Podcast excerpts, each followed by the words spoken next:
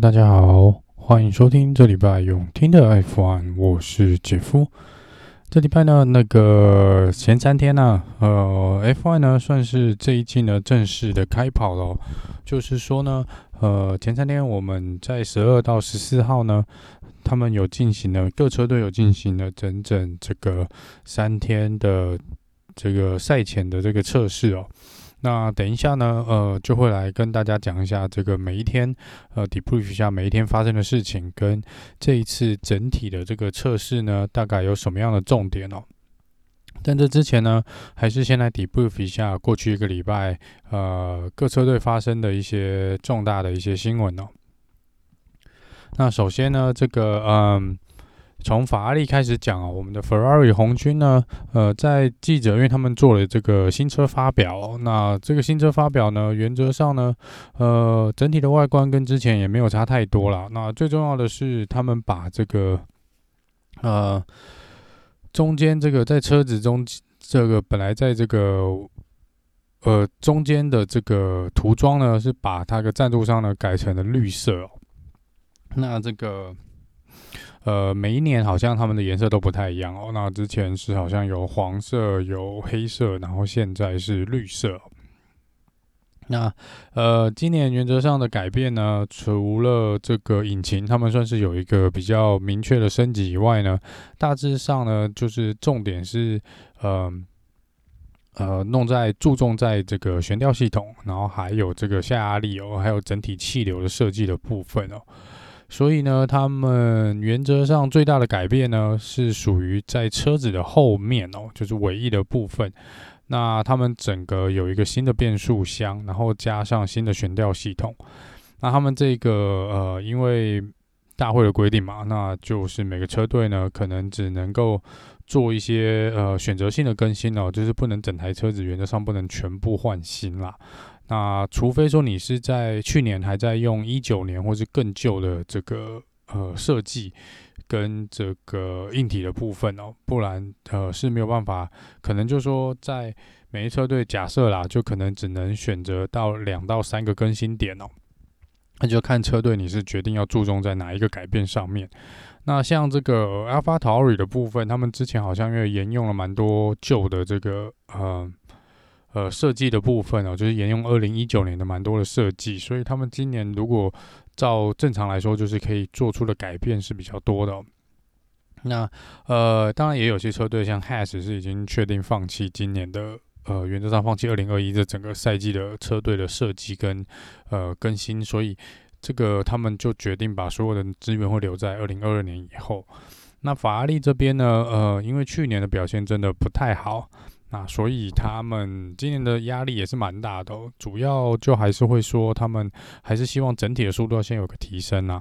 那这个针对下压力跟后面这个尾翼的设计呢，是希望能够在引擎升级的同时呢，也能够带给车子更好的抓地力哦。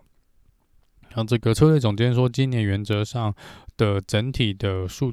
度应该是会比去年有明确的提升。那还有就是因为去年呢，这个好像法拉利跟 Vettel 呢，还有这个Charles Leclerc 这个中间的这整个关系哦，似乎不是那么的良好哦。那所以法拉利他们在接受访问的时候呢，新车发表会也有出来说、哦，他说原则上他们针对 Carlos Sainz 跟 Charles Leclerc 这两个比较年轻的车手呢，是已经有相当多的所谓的沟通哦。那希望他们是比较不会有太多的车队跟车队，就车手跟车手间的摩擦啦，就是希望这个摩擦会不可能没有像之前这个 Sebastian Vettel 跟 Charles Leclerc 这样越来越这个竞争越来越激烈跟白热化。但是同时呢，似乎也是在暗示说 Charles Leclerc 原则上还是法拉利车队的 No.1 车手，那也有基本上也是明示暗示都有啦，那也蛮明确的指出，就是 Charles Leclerc 算是一个领导者，在法拉利里面两个车手里面，他会是属于比较一个领导者的一个位置哦。那这个接下来呢是这个在巴林站哦，这个比赛前啊，正式比赛前呢，巴林的这个当地政府是有提供有出来说他们愿意提供哦 F1 车队呢武汉这个 COVID-19 的这个疫苗啦。那目前好像确定只有全队会接受施打的，好像只有法拉利跟这个AlphaTauri 的部分。那 Carlos Sainz 呢跟 Perez 是已经确定，他们两个是已经确定了，已经是接受了疫苗的接种了。那这个 Perez 之前有得过啦，所以我想他可能在抗体上应该也是有的啦。那原则，但是不管怎么说呢，他们在前几天已经接受了这个肺炎的疫苗的注射。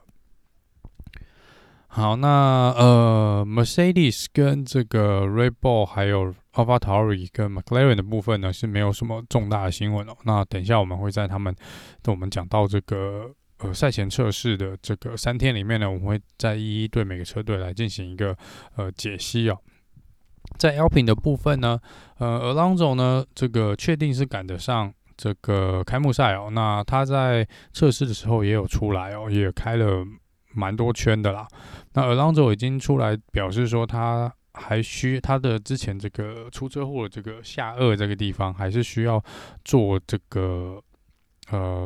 进一步的手术哦。那这个手术原则上应该是要把之前垫在里面这固定的这个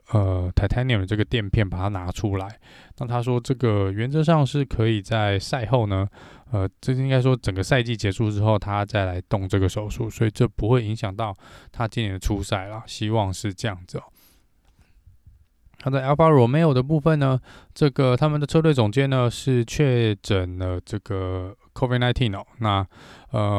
基本上他已经在这个自我隔离中哦，那也在接受治疗，所以他在测试的这3天呢是不会到场，那也没有办法参与本次这 Alfa Romeo 在赛前的这个重大的测试哦。那在 Aston Martin 的部分，Sebastian Vettel 已经公开了展示他今年会用的安全帽。那我们之前还在说，因为这个 Aston Martin 之前 Racing Point， 那原本的一个很大的赞助商是 BWT， 那 BWT 也就是为什么 Racing Point 之前是属于粉红色的一个部分哦。那这个本来想说这个Aston Martin 今年改成全部是宝绿色的时候呢，这个粉红色要怎么来做一个处理哦？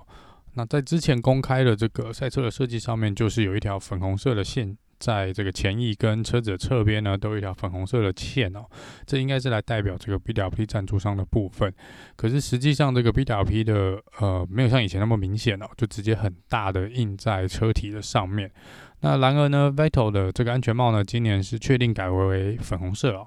那因为他一方面是 BWP 还是赞助商，那再来是他今年呢是担任了这个 BWT 的大使的一个职位哦，所以他今年的安全帽呢原则上都会使用粉红色的安全帽来象征那个 BWT 大使的这个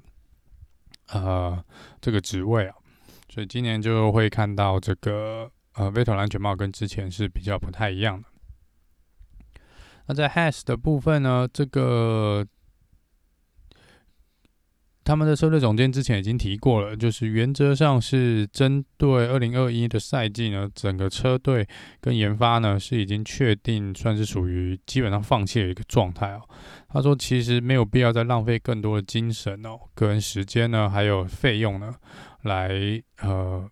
想办法提升2021的表现，所以看起来呢，他们原则上就是今年就是大部分沿用去年的这个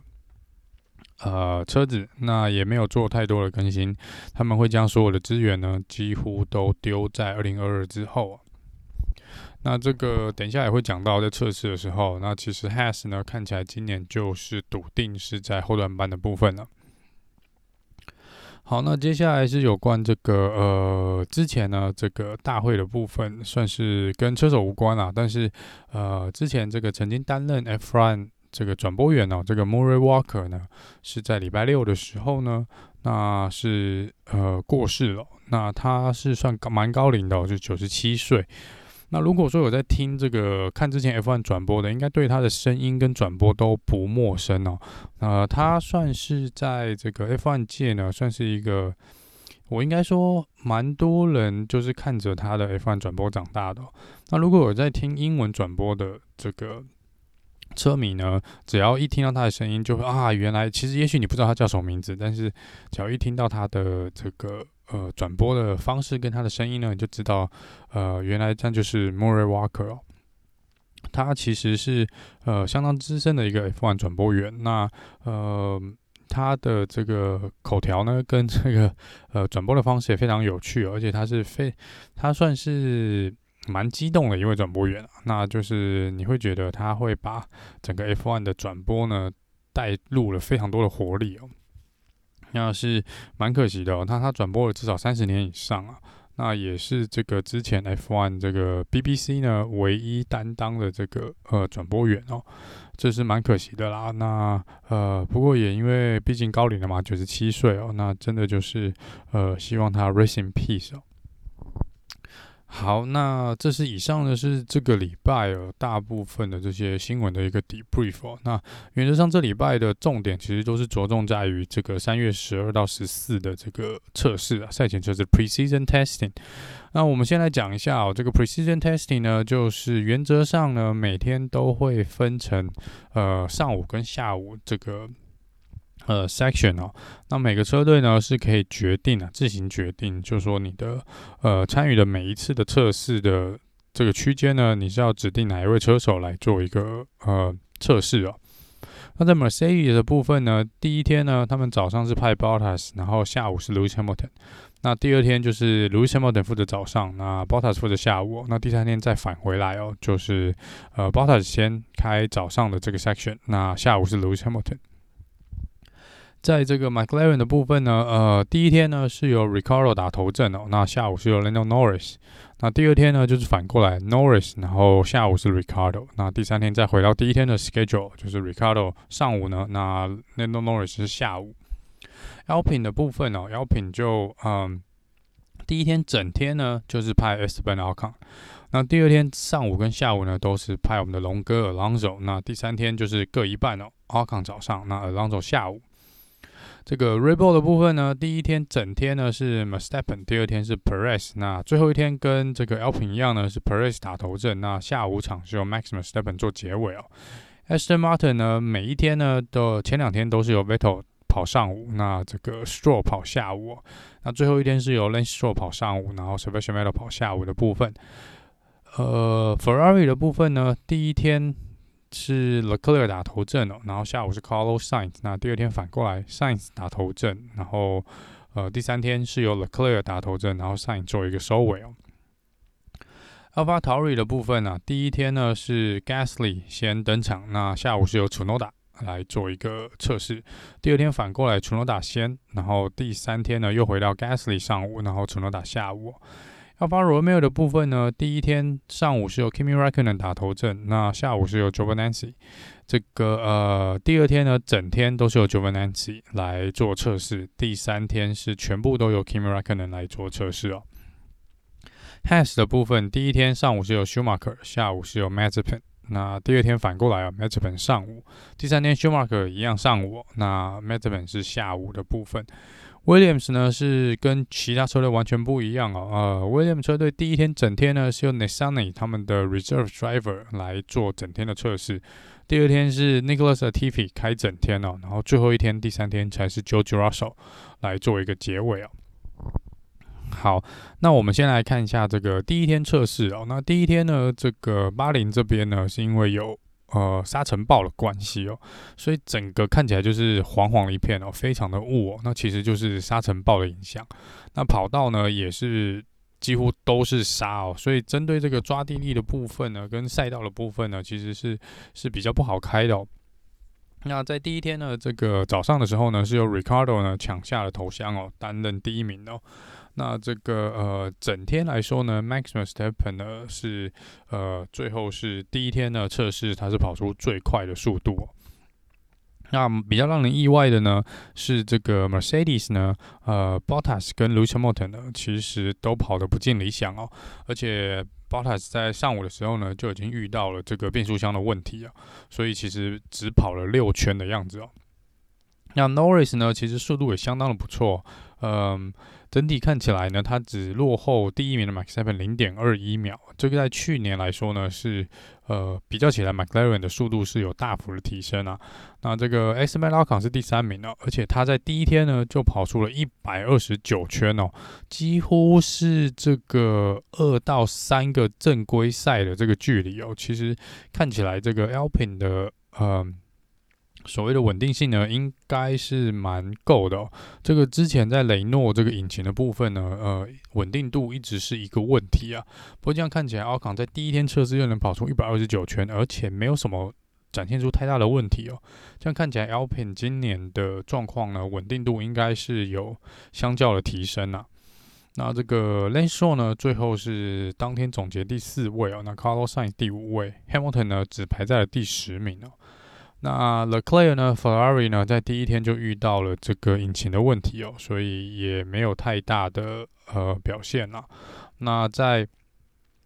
这个 Red Bull 呢 Alfa Romeo 还有 Ferrari Alpine 呢，其实在第一天都跑了蛮多的圈数哦。那看起来呢，这个法拉利引擎跟雷诺引擎呢是有相当大稳定度来说呢，是比去年测试的时候呢要来的进步一些哦。那 Red Bull 呢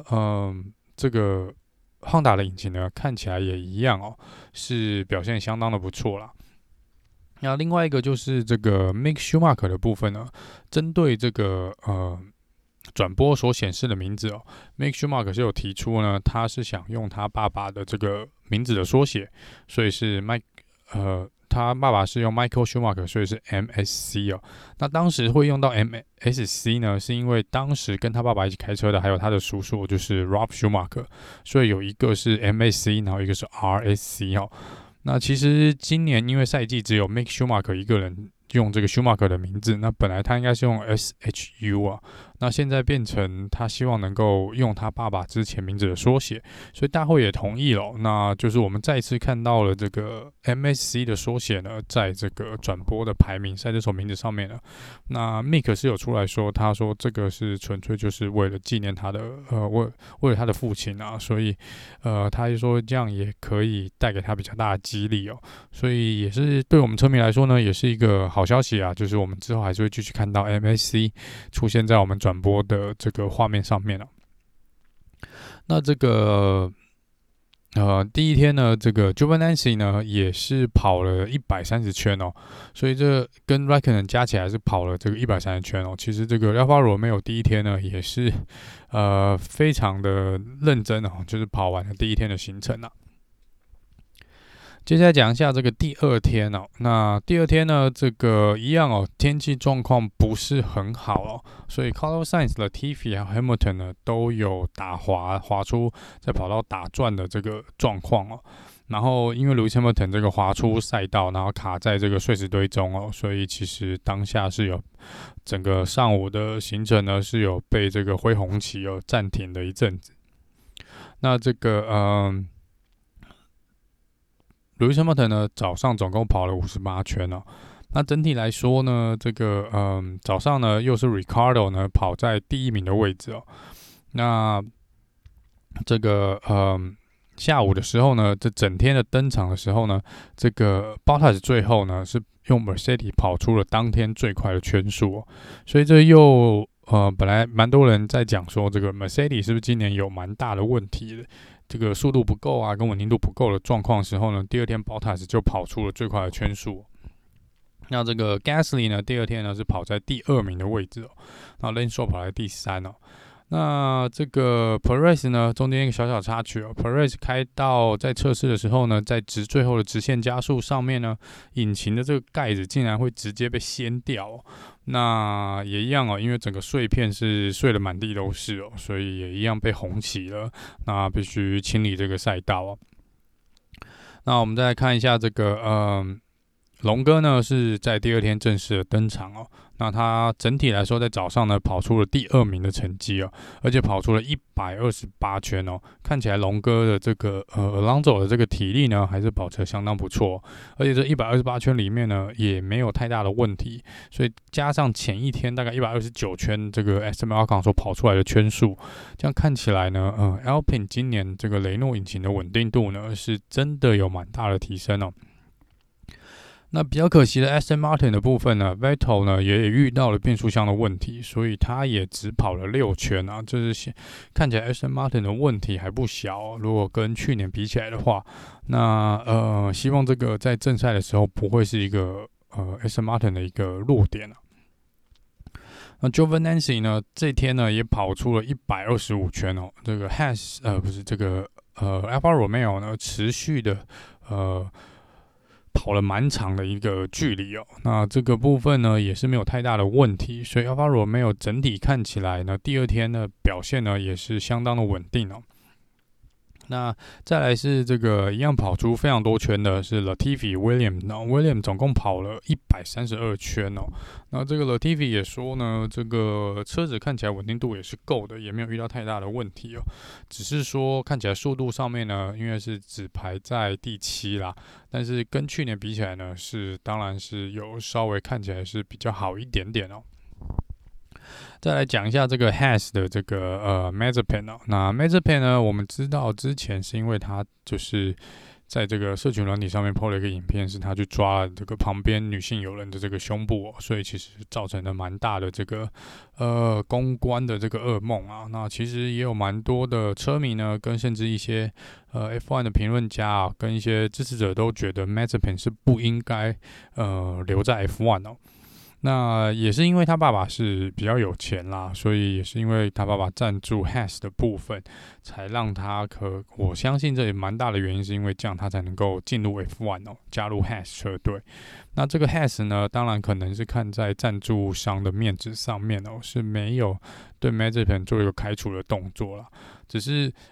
以他过去 F2 跟之前这个赛车的历史来看呢 ，Mazepin 的确是蛮惹人厌的哦。那他在第2天的这个测试的时候呢，又差点撞到了 Lewis Hamilton 跟 Giovinazzi 哦。那这个，而且他赛后接受访问哦，甚至当下在 Team Radio 上面呢讲话都还蛮轻浮的哦，就好像真的就是一副来玩的样子，所以又再度吸引了蛮多的这个批评哦。就是来看看这个Haas 呢是不是可以叫他至少少讲点话，也许会对这个整个公关跟形象上面会至少不会有再多的扣分啊。那原则上这是第2天的部分啊。那第2天呢，这个McLaren 呢，因为早上我说过是 Ricardo 还是跑在第1名的位置，那整个下午呢，Norris 也跑出了当天第4的速度哦，所以看起来 McLaren 呢还是一样哦，今年看起来表现是相当的亮眼。那接下来到最后一天的这个测试赛的部分哦，那早上的上午场的部分呢，是 Perez 呢拿下了第1，在上午场跑出了最快的圈数。Aston Martin 呢竟然又遇到了这个引擎的问题哦，所以两台车呢基本上都没有出来跑太多的圈数，而且也跑不出一个速度哦。那 Kimi Räikkönen 呢是担任整天这个 Alfa Romeo 整天的测试员哦。那他说呢，这个他有自信呢，然后目前感觉的很明显的感觉出来说，这个法拉利的引擎呢是有相对的提升哦。那下午场的部分就是这个 Max Verstappen 最后以收尾来说呢 ，Max Verstappen 跑出了最快的圈数哦。可是他的整个表现呢，都被风头呢都被 Tsunoda 抢走了。Tsunoda 下午场的部分跑得相当的快哦，而且跑出了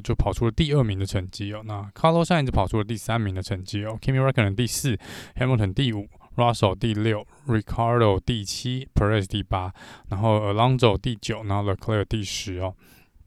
那中间这个小插曲呢，是这个 Räikkönen 跟 Carlos Sainz 呢，在过弯的12弯的时候呢，差点撞到了对方哦。那这个其实是 Sainz 是要切内线哦，所以 Kimi Räikkönen 在左转的时候呢，是旁边忽然蹦出了 Carlos Sainz， 那在这个差一点点，就是两个是轮子是有碰到那个对方的哦。那 Kimi 是说他在最后一个时间是有往右边闪了一下，那在影片上面看起来是没有碰到轮子啦。可是这个 Carlos Sainz 好像蛮不满 Kimi 的这个反应的哦。那之后呢，就是针对这个12弯之后呢，Carlos Sainz 就一直追着 Kimi 哦，然后等于是其实因为在测试的时候是没有必要跟其他车手做一个竞速的动作啦，因为主要你是要针对车子跟车队的部分来做一个测试，那变成 Carlos Sainz 是紧跟着 Kimi 哦，然后是做了一个竞速的，甚至一度想要超车超回来哦。那这个 Kimi 事后是有表示，他针对这个行为是相当不满哦，因为他说他其实真的是没有看到 Carlos Sainz 有从左侧切进来。那目前就我个人来看，是这个弯道的这个部分哦，是 Carlos Sainz 的确呢，可能是想钻 Kimi， 可能过弯比较偏外侧的一个这个空档，想去钻内。就是左侧内线的部分啊，那其实 Carlos Sainz 是没有必要去钻那个洞的啦，讲真的。那我不知道为什么 Carlos Sainz 也是决定最后去抢那个位置。那的确呢 ，Kimi 如果反应再慢一点点，的确是有可能做出一个碰撞啊。那这个是比较惊险的一个小插曲哦。那再来就是这个 Mazepin 呢，又差一点点的又撞上了 Lewis Hamilton 哦。那 Hamilton 好像是因为有一点小小的失误，所以在出弯的时候呢，是有一点点抓地力不够的一个状况。那 Mazepin 呢，其实在影片上面看起来是离 Hamilton 还有一段距离啦，但是他就说，在 Team Radio 上面呢，非常轻浮的表示说，他等一下想要看一下那个车上这个摄影机的一个状况哦，他觉得他刚刚差一点点撞上了 Hamilton 哦。那因为整个语气是相当的有点轻佻啦，那这个又再一次引起了非常多人的不满哦，就是整个算是在转播下面啊，甚至各大的这个 F1 讨论区呢，又再一次质疑他到底适不适合待在 F1 哦。因为他以测试的表现，不管是承受度啊，或是他的速度，其实都没有 Mick Schumacher 来得好。好，那这个部分呢，这个 Mazepin 呢又再一次的受到了蛮多的抨击哦。那目前看起来，他的确呢是不是有比较不适合在 F1 这个一个表现啊？那只希望在正式开赛的时候呢，他开车不要那么的应该说危险吗？还是轻浮哦？就整体的感觉上就是。跟其他两位靠爸爸的车手来赞助来加入 F1 来说，一个是 Lance Stroll 嘛，那另外一个是 Latifi， 他们其实都是因为家族有强大的这个赞助跟资金的部分呢，其实他们才能够比别人更容易的进入了 F1 的这个体系。只是他们两个的表现就没有像 Mazepin 那么夸张哦。那 Mazepin 真的就是一副比较公子哥的一个形象啦。那总之就是希望开赛的时候呢，他能够比较相较的稳定下来哦，就是也不要造成其他车手的一个风险啦。那整个3天下来呢，应该是McLaren 呢看起来是这一次比较亮眼的表现，最亮眼的一个车队哦。那不管在这3天的这个速度呢跟稳定度上面来说呢，都表现得相当不错哦。而且这个 Ricardo 跟 Norris 呢，是一直都在前5名的这个部分哦。那 Williams 的部分呢，这个虽然是由3位车手各跑了1天哦。那这个 Williams 其实虽然有一度呢是有站上前10名哦，可是这个 George Russell 呢是赛后在这个测试之后表示呢，他还是觉得 Williams 整体的性能跟这个能力呢，还是差了其他车队一大截哦。那他觉得今年来说呢 ，Williams 虽然在各大部分都有一些提升，但是还是可能不足以脱离这个后段班甚至垫底的这个宿命啊，应该这样说。那George Russell说，今年的努力呢是一定要的哦，只是说在整体硬体的更新上面呢，可能还是没有办法去跟其他车队做一个大幅度的竞争啦。那再来是这个 Mercedes 的部分哦。那当然，这个第一天的表现不好呢，就让人家说是不是 Mercedes 有出什么大问题啊？那第2天因为 Bottas 就已经跑上第1名哦，所以又人家觉得是不是第1天这个 Mercedes 是还没有进入状况？可是第3天呢，其实也有 Mercedes 也遇到蛮多的问题哦，所以整个3天下来呢 ，Mercedes 其实是所有车队里面跑出最短距离的哦，就是以测试来说呢，他们跑的距离是里面所有车队里面最少的。所以这一来是说呢，车子本身可能也是有一些问题。那再来是呢 ，Bottas 有出来说，他们这一次是大部分的车子，其实车队呢，其实在正式测试之前呢，就已经有先用新车呢跑了大概100圈左右的，有做一些基本的测试啊。那 Mercedes 好像是完全没有做这个测试前是完全没有正式的启用他们的新车，所以是测试是他们第一次来启用新车子的状况哦，所以。Bottas 只是说有很多问题可能没有，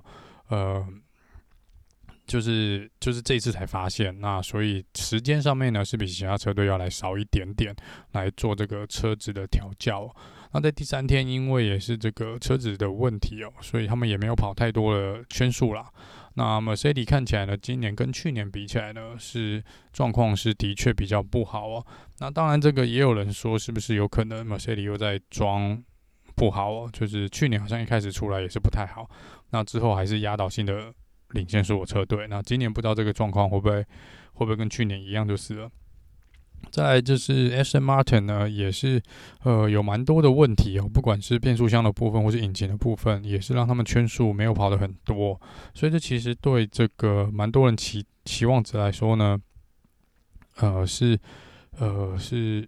没有达到蛮多人的期望啦，那可能看起来今年的确 Aston Martin 也会是相较比较辛苦的一年哦。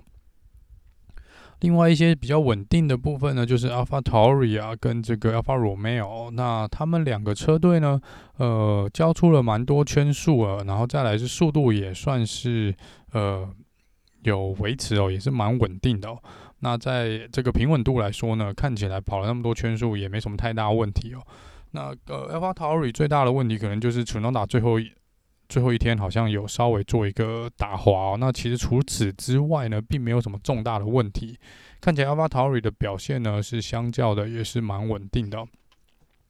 那 Red Bull 也一样啊。那 Red Bull 就是除了 Perez 有这个引擎盖整个掀开的这个状况以外呢，也没什么重大的问题。那再来就是这个Ferrari 的部分哦。那 Ferrari 呢，其实看起来整体的速度是比去年有蛮大的提升，尤其在直线的速度上面，看起来是可以跟 Red Bull 还有 Mercedes 做一个比拼了啦。那只是说虽然在速度上面有所提升呢，可是整体的时间跑出来呢，其实我个人是觉得蛮让人担忧的哦，因为如果你去比较 Ferrari 跟 Alfa Romeo， 同样是用这个法拉利引擎的两个车队来说呢， Alfa Romeo 理论上呢是要跑得比 Ferrari 要来慢，但是在这3天的测试呢，整个 Ferrari 的速度几乎都被 Kimi Räikkönen 压倒性的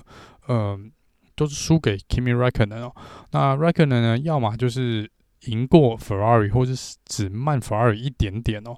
而且在这么长圈数的状况下， Kimi 其实整体来说跑了将近至少3场比赛的这个正常比赛的距离，在一次的测试下面，而且没有遇到太大的问题哦。相较于 Ferrari 是有遇到一些变速箱跟这个引擎的问题。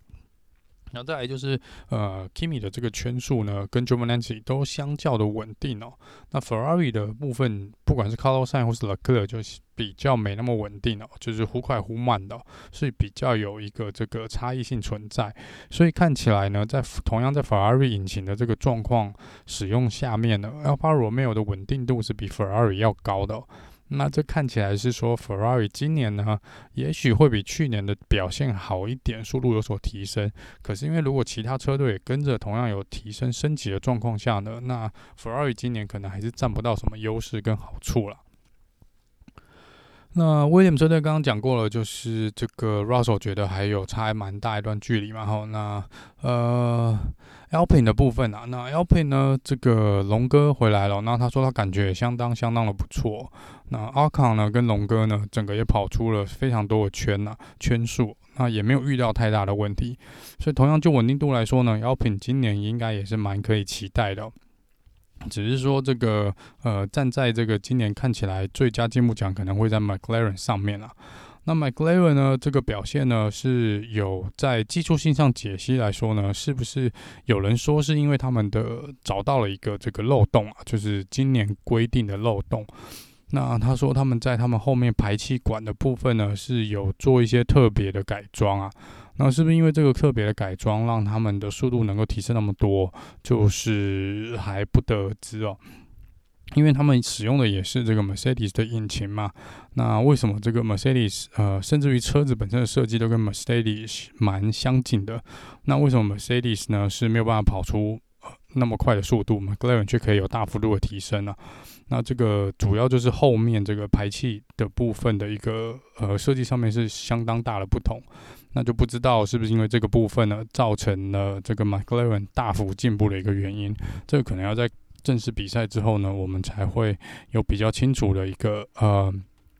探讨啦。那原则上这就是过去3天的这个测试的状况哦。那接下来就是等2个礼拜呢，就是我们的巴林站的开幕赛哦。那这中间呢，车队呢可以用这个测试3天测试的这些数据呢，来进行最后的一些正赛前面的一些维修啊、整备啊，跟一些这个数据来做一些研究啦，看看是不是能在正赛之前呢，再调整出最佳的一个状况啦。好了，那以上呢就是这个礼拜的这个 debrief 哦，跟这个过去3天的这个测试的 precision testing 的一个 debrief。那我们一样呢，下个礼拜会来进行整个礼拜的这个新闻的 debrief， 然后看有什么一些其他需要值得注意的事情啊。那我们下周见喽，拜拜。